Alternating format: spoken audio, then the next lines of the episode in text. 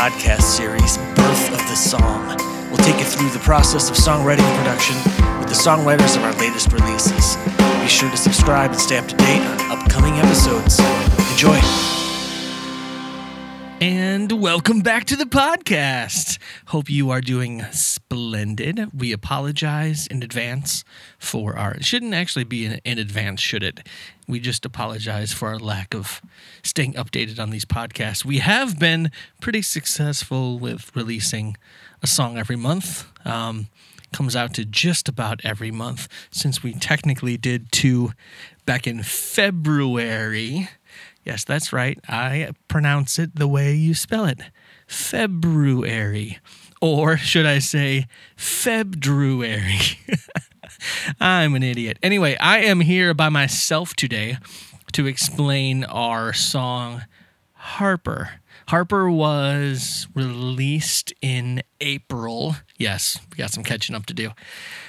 And it was the first song we did amidst the pandemic. So, normally we are all in the same room recording, generally at the same time. This one we were not able to do because of social distancing and everything being shut down. So, the process kind of went like this it was a song idea that I had had for quite a long time that I needed to just kind of sit down and finish.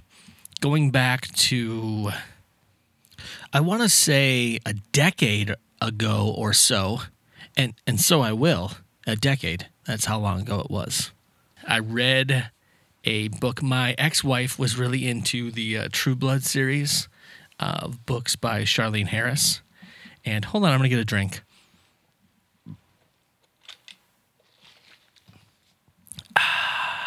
And I'm back. The uh, so she she's like you should you'd really like it. They're gonna make a TV show out of it.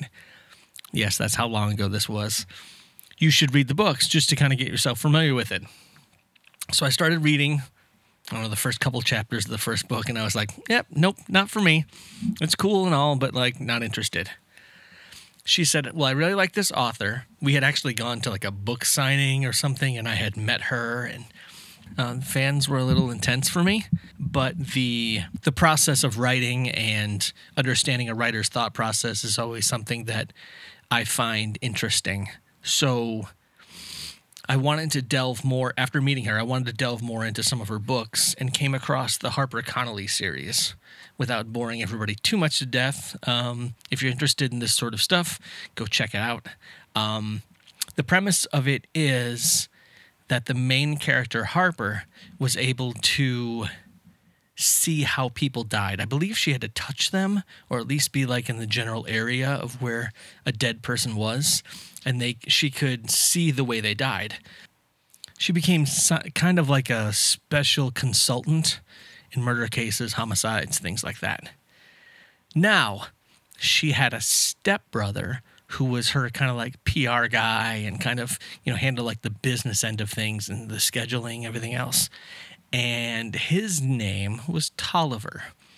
They had this weird dynamic of relatively close in age, step siblings, that sort of thing. However, and this is where the interesting part came in, Tolliver was madly, madly in love with Harper, but obviously couldn't be A, working relationship, B, step siblings kind of makes things taboo.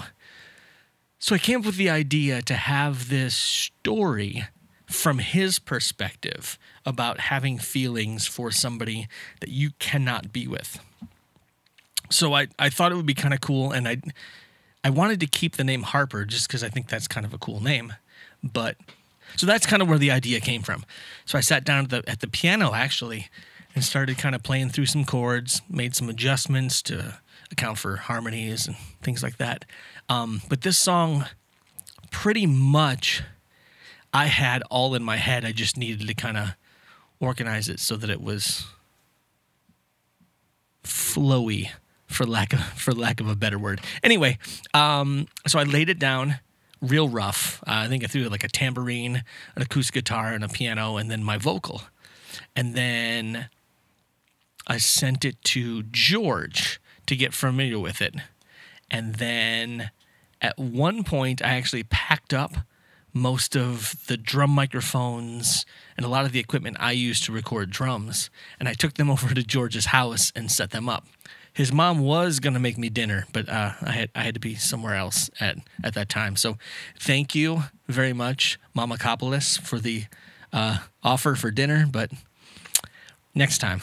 Anyway, so got him all set up at his house so that he could record his parts remotely at his leisure and then send the files to me, much the way Dominic has done things pretty much from the beginning. So we did that, got all his parts. He sent them back to me. I laid down the bass, did some more things. I think it did all the vocals, got them all done, and then sent it off to Dominic and Tony. Dominic did his normal stuff, sent it back, and then Tony sent his files the same send it back to me into my computer, organize things, you know, run signals out back into amplifiers and mic them up and do all the fun stuff as if the guys were here. Technology kind of really made that possible since we weren't able to actually be in the same room.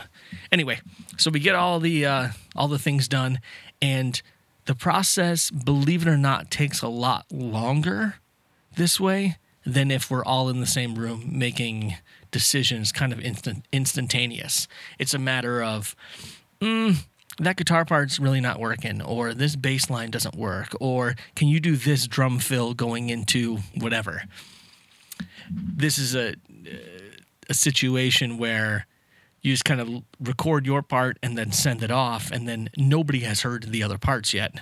So as it you know goes through its revolutions of people and their ideas, things get changed, things get moved around, and it kind of a slow process in getting to the end result, which it was different for us and caused a little caused a little bit of tension. uh, yeah, Tony and I had it out. So I know you guys listen to these podcasts and think, "Oh, these guys get along great. They've been friends forever. This is so easy for them. Oh, being in a band is so much fun." spoiler alert it's not always fun it's a uh, it's a marriage and it's a marriage with three other dudes and it's kind of awkward and i feel like sometimes the longer you're in a band with somebody the more problems can you know can kind of rear its ugly head shall we say you know tony and i have worked together for well and dom i met them both in 2001 so i've known them both for 19 years, both mu- working, you know, musically in the studio and as friends. So there's a lot of things that can kind of come up, and you know, you, you, you work past them, a as friends and b as bandmates, to keep focused on the big picture. That's really the uh, that's really the the end goal. You know, our, our friendships are important, but at the end of the day, we can be friends and not do music together. That's totally possible. But it makes it more fulfilling when you're able to do music and work on things that are exciting together. And that's that's the benefit of of the heroes and and you know being in a band with people that you actually kind of kind of like at the end of the day. Um, so yeah, so it was a uh, it was a strange, awkward process. Um, one that we really wouldn't have to do again. You know, of course, I'm looking back on this now, it's six months later, but the process was, I think it was good for us as a band, and it kind of showed a lot of, showed us a lot of things based on having to make adjustments. And I think that's the one thing we can kind of take away from, at least from my standpoint and the band standpoint of this pandemic is being able to stay focused on your goals, but some adaptability kind of needs to fall into place where we can kind of shift gears a little bit and go, okay, well, the end result is this. If we can't do it this way, let's find another way to do it. And kind of, you know, do your little workaround and, you know, you work through it and obviously the stress of everything kind of kind of gets to it. But at the end of the day, we were able to sit down, roll up our sleeves, and get it done and finish it. And that's really kind of where it where the fulfillment of it comes from. You know, uh, it it's nice to look back at these bunch of songs and be like, "Hey, we did this," but that's just kind of the cherry on top of the sundae, if I can call it that. The process of actually writing these songs and recording them and, and playing them over and over and working them out.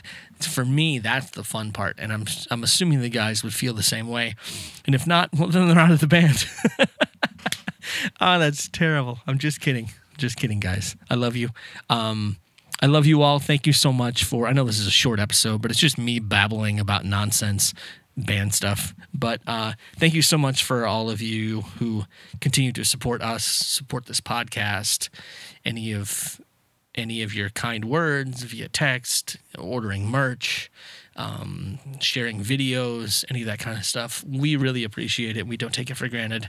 And we hope you stick around because we have some very, very cool things coming up um, in the not too distant future. Anyway, um, as always, um, stick around because we will play this song. I almost said new single, but it's like almost six months old.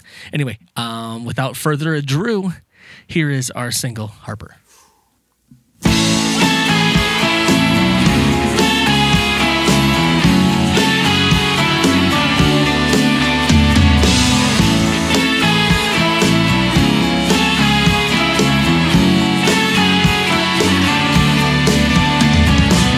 bet when we met, I was the only one whose heartbeat skipped a beat. When you said, Hi, my name is Harper, the armor. I've built a shield, my heart came crumbling apart right from the start. And I could never tell you